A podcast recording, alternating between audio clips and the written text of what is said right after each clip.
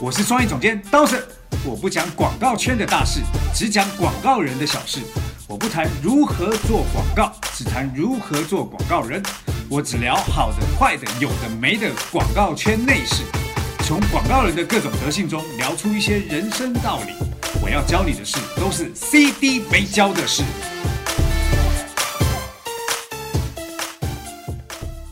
CD 没教的事，旁边是我们创意部创意总监杨凡。大家好，哎呦，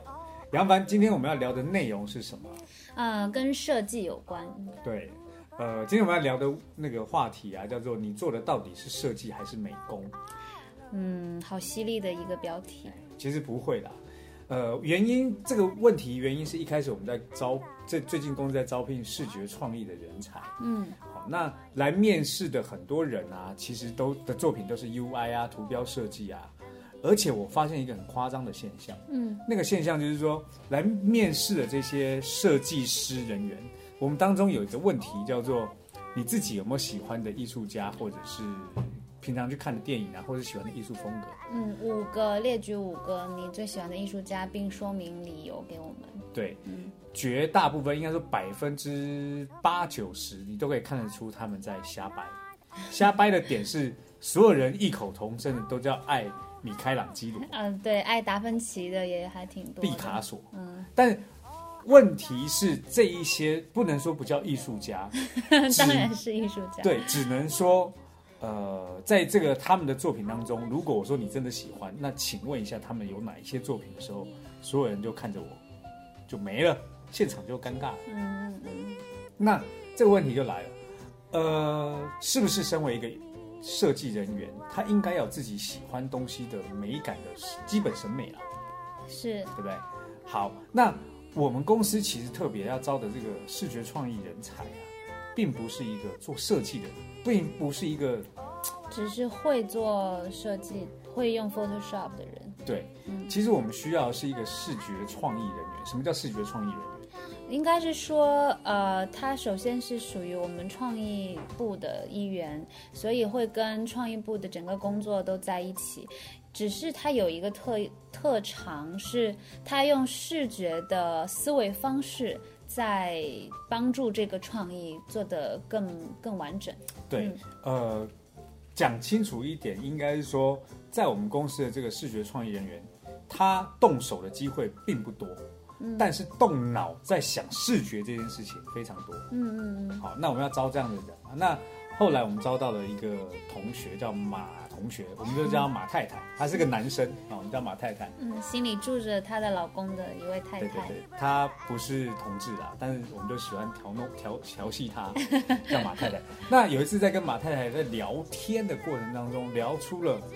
一个问题，叫做设计跟美工的差别。嗯那这个问题就会把当成今天要讲的题目吧。那其实现在在行业内，设计专业人才的乱象是什么？是只要会 Photoshop，只要会 AE，、只要会 E 一些 Illustrator，嗯，都可以叫做设计。或者再直白一点，小时候学过画画，长大了会用电脑。哎，用 小小小画家的也都叫设计。哦。好，那到底这样子的乱象是不是就可以在广告公司谋得一职，或者是广告公司到底需要什么样的人才？嗯，设计人才。嗯，好，这就是我们今天要讨论的主题。那这个问题就回到二十年前，我自己还在当设计师的时候，天呐，听起来好久远哦。没礼貌。 好，那二十年前我自己在当设计的时候，那时候我还是个设计助理的时候啊，其实，呃，像我们这种书念的不多，然后可以靠设计进到公司拿到薪水，谋一职一官半职，也没有到官啊呐、嗯这个这样的角色对我来说非常的自豪。嗯好，那所以当时公司派出来的设计工作啊，我就会一直很钻牛角尖，然后把视觉做到在我心中审美最完美无瑕为止。哦，用我们的话就是你在那雕花儿是吗？ 对对对，对就会把这个东西雕的哇，在我看完这应该是比美毕卡索的作品，太恶心了。但拿了这个作品去跟客户提案的时候，客户通常都会恶狠狠的把它打回来，让我重做。嗯，然后我就很生气啊，哎，毕卡索作品你打回去，你叫他重做，你觉得你这样对得起毕卡索吗？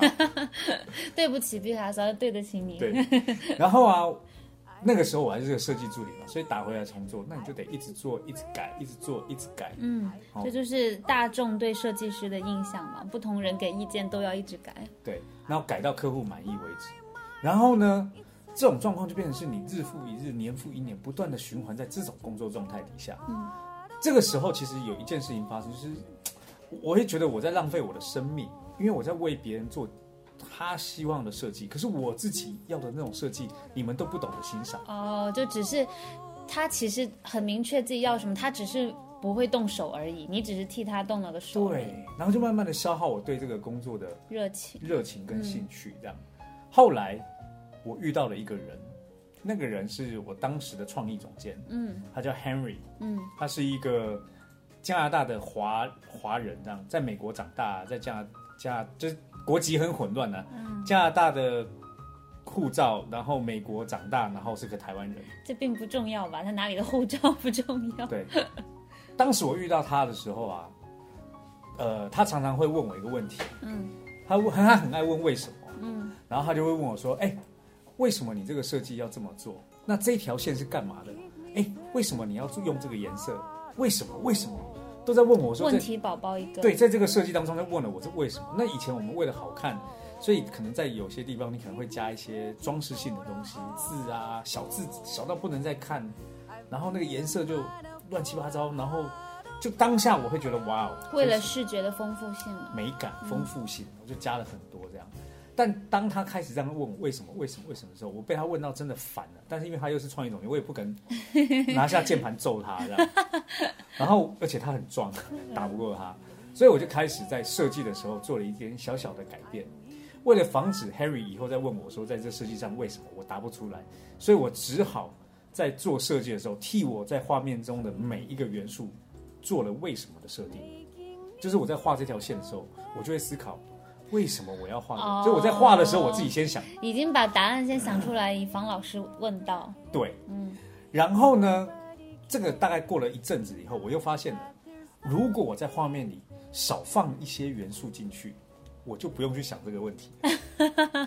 就是说有一些元素它是必要的，也根本没有人会去问你它为什么存在，因为它就应该存在。对只有那些不必要的才会被问到为什么它在这里。对，所以后来我在做设计的时候，我就开始尽量能少就少，能简单就简单这样。嗯，less is more。对，然后我在画面不这么做了，然后在不这么做的时候，我放下有用的东西之后，我还尽量在这个画面里面达到美观。嗯好，那后来我就觉得，哎，Henry 开始就不问我这个这个问题了。然后去提客户的时候，其实你也发现，呃，客户打枪的机会越来越少。好，那但是那个只是减少，它并没有消失客户打枪的的的次数。嗯，好，那又这样子日复一日，年复一年。好，虽然次数被打枪的次数变少，但是 Henry 开始又在挑我毛病，他开始就会问我说：“哎，你这个设计是要解决什么问题啊？哎，那你这设计到底解决了什么啊、哇，问更深层次的问题了。对，那他开始问我这个问题的时候啊，我我我也答不出来。好、后来我就在仔细思考，我我我做这个设计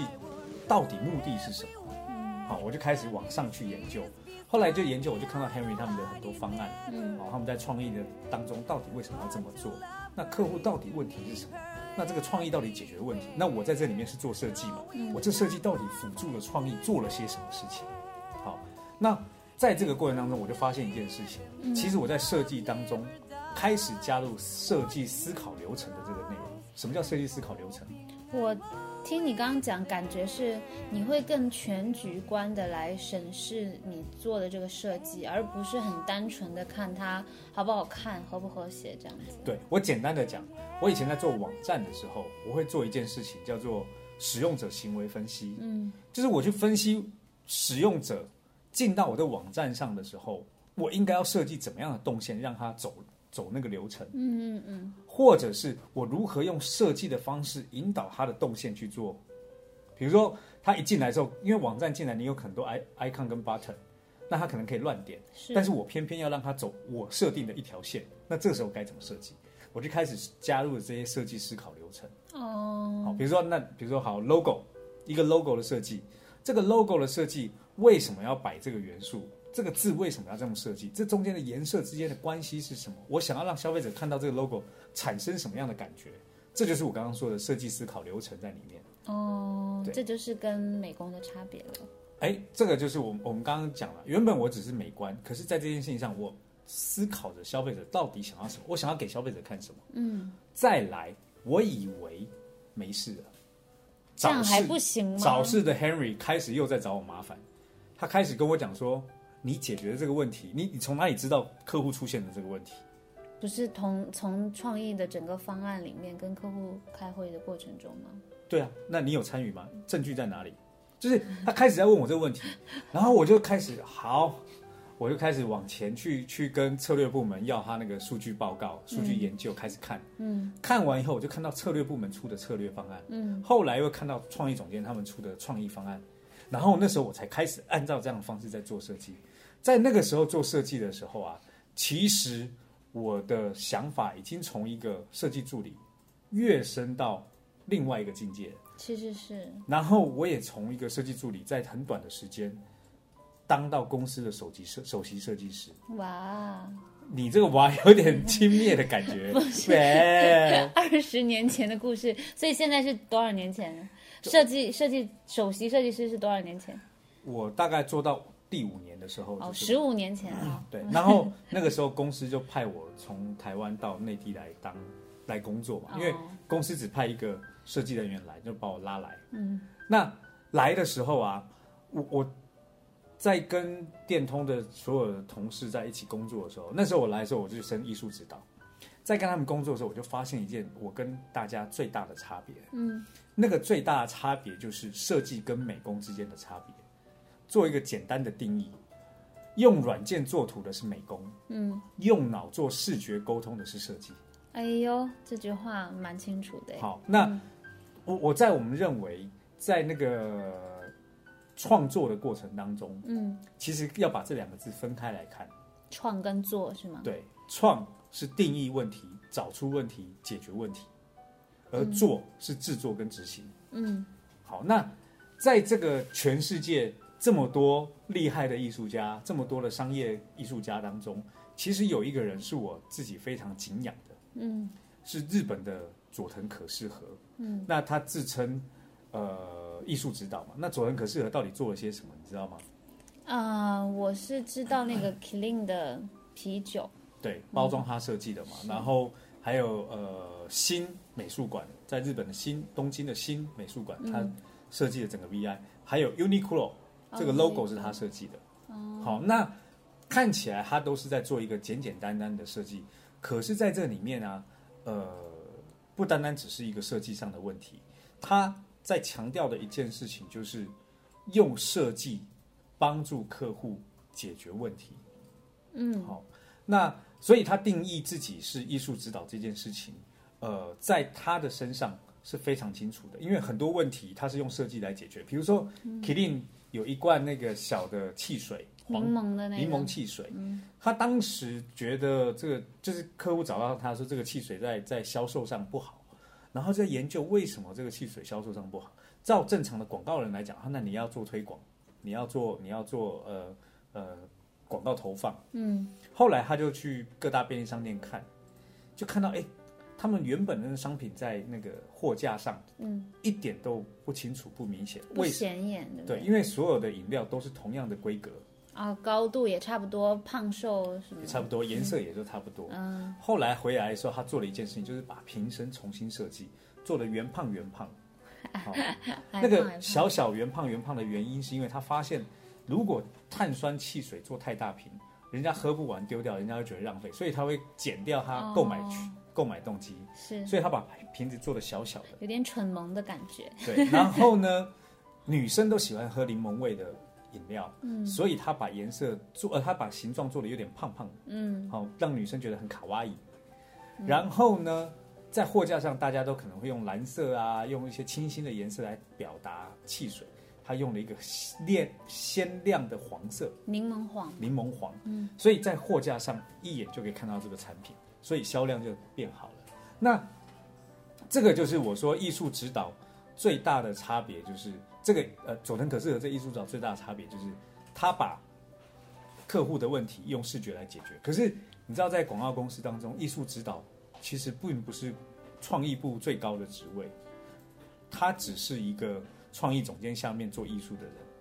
哦，但可是从艺术指导这个名字来说，实际上意思就是用艺术的手法来指导这件事情。对，那所以佐藤可士和其实呃把艺术指导这个名词变得更加高尚。嗯好，那呃他在商业当中在看待为客户带来这个价值，是用设计的方式嘛？那这个过程当中其实也累积了，如果你有任何问题，你去找佐藤可士和，他会用视觉的方式来告诉你这个问题应该怎么解决。哇，好高级 哦，听起来。其实我们之前也有跟佐藤可士和合作，你记得吗？我们在做安利这件事情的时候，我们有曾经邀请过他，但是因为工作忙，他拒绝。我们当时要做的是什么事情？我们要帮安利嗯打造一个二十周年的最给他们最 top 的 sales 的一个礼品。哦，专属的那种礼物，那个礼物要表达的那个叫做信任。嗯，我们要佐藤可士和做一件这个关于信任的那个礼物，哦，我想起来，记 得吧？但是佐藤可是因为时间问题，所以我们后来这对案子对就没嗯对有合，作他。的就是佐藤月子有回 回信说 schedule 已经都排满这样，对，那佐藤可士和为什么可以这么厉害在这件事情嘛？其实跟我们刚刚讲的定义问题、找出问题、解决问题是很有关系，因为他有自己的一套方法，叫做超整理术。哦， 对，这个我知道。他的超整理术是什么？来介绍一下。啊、因为佐藤可士和我觉得用容易理解的话来讲，就是非常处女座的一个给人的这种感觉。他的办公室、他的电脑里面，他随身携带的习惯几乎就是极少跟啊、极精简的，所以他会有一套他的方法去在现实生活当中整理办公室、整理电脑里的虚拟的这个档案，同样的也用这个整理术来整理自己跟客户沟通时候的思维方式，对然后整理出来之后，好像他要做的事情就比较容易自己浮现出来了。简单的说，他的超整理术是整理思维，整理客户的思维，整理自己的思维。嗯，整理完这思维以后，把这些整理完的结果用视觉的方式呈现出来。嗯这个相对就相对简单很多了嘛，对不对？好，这个就是我说我我在世界上非常崇拜设计跟美工最大差别的一个人，叫做佐藤可士，因为他是一个视觉沟通的大师、艺术家，对，都因此你还有一个外号呢，叫什么？佐藤我适合。 是佐藤可士呢？ 哦，好吧，是可是呢？可是呢，好，那其实大家就会问啊，那一个做做一个有脑的视觉沟通者，怎么样才能做到这一件事情？事实上，做一个有脑的视觉沟通者，这种是有方法可以练习的。哦，赶快介绍一下呃，我我曾经买过一本书，这本书的英文叫做 graphic design thinking。对，那这本书中文翻译成叫《图解设计思考》啦。这本书是出自马里兰艺术学院的老师跟学生们，还有 MICA 设计思考中心共同出版的一系列的丛书的一本。嗯，这是在二零一二年三月出版的，内地我不知道有没有卖，因为我在台湾买的。嗯它这里面就用了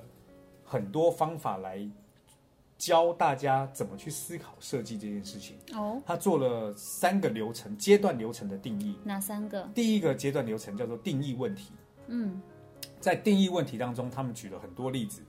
很多方法。这种方法是发散你的思维。嗯好，那发散思维以后，你就能够呃把问题清楚的出定义出来，是我这个设计到底要做些什么事。嗯，找到一个很精准的方向。对，再来第二个阶段叫做获得获取灵感，获得灵感。嗯，好，那获取灵感、获得灵感是什么呢？是要怎么样去拿，就想到一些方法去达到这个定义问题的目的吗？应该说，呃，我们在做设计的时候啊，你需要想到我到底要做什么元素在这里面，到底用什么颜色啊，是用什么？那获取灵感这件事情，其实就是如何在透过一些方法找到这些元素。哦，听起来刚刚这两块你都提到了，这本书里会教一些方法，对，这本书整本都是方法。方法论的书。对嗯，那这个部分就是让你找到呃，打破这一些制作限制的组合跟拆解。一怎么讲，就是说我们现在跟我跟马大在沟通很多工作的时候，他会被一些他自己觉得他做不到的设计给给限制住。嗯比如说我说我要画一个肌肉肌肉男，嗯那他会觉得啊肌肉男他不好画，所以他不去思考这件事情。他嗯，他他思考不到。那如果要打破这个这个获取灵感的方式，就是你先不用管做不做得到，先想得到，想得到这个部分出来以后，我们再在这个事情上去做拆解跟组合，因为创意本来就是新旧元素不断的组合跟拆解出来的内容。嗯，化学反应。这是第二个获取灵感，他会告诉你说怎么样获取灵感。第三个，这个灵感获取以后，你就要把这些形式给表现出来。就有点像你刚刚说拆解之后再新旧的组合这样。对，那组合完以后你要呈现出来啊。嗯，这个呈现出来到底是呃直的、横的，然后歪的、斜的，这个部分到底是用笔画，还是用刺绣，还是用水彩，还是用油墨，是用点的，还是用线的，都有可能在这里出现。那这个部分有个前提就是你不用怕有没有办法完成，因为就算你不能完成，总会有人可以完成它。嗯，那你只要想得出来，找别人来完成就可以了。嗯，好，这个就是说做有脑的视觉沟通者不是一个美观的问题而已，因为美观是最基本，嗯，能够解决问题的设计才是最好的设计。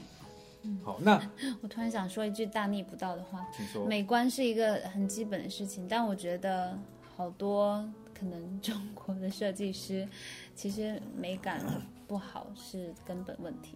对，那我觉得美感这个问题可能跟环境有关啦，因为你每天看到可能是这样，就看到那种蓝天白云的，呃，穿穿那个什么什么小吃，那个沙县小吃的 logo，所有沙县小吃 logo 都是蓝天白云沙县小吃。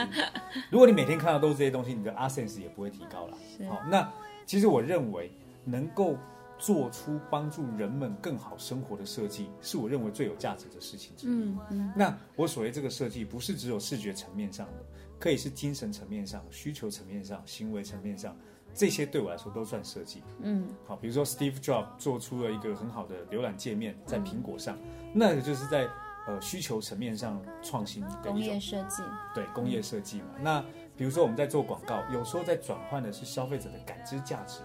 从另外一个角度来看待一件事情，那就是精神层面的设计。嗯那个就是呃，做完这一些学习之后，你能够提升到另外一个境界的点。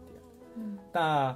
即将我在广院要开一个创意课程，好、这个嗯创创意计划。那原本我们认为教这些学生创意课是非常简单的事情，但是我又重新拿起了这一本刚刚讲那个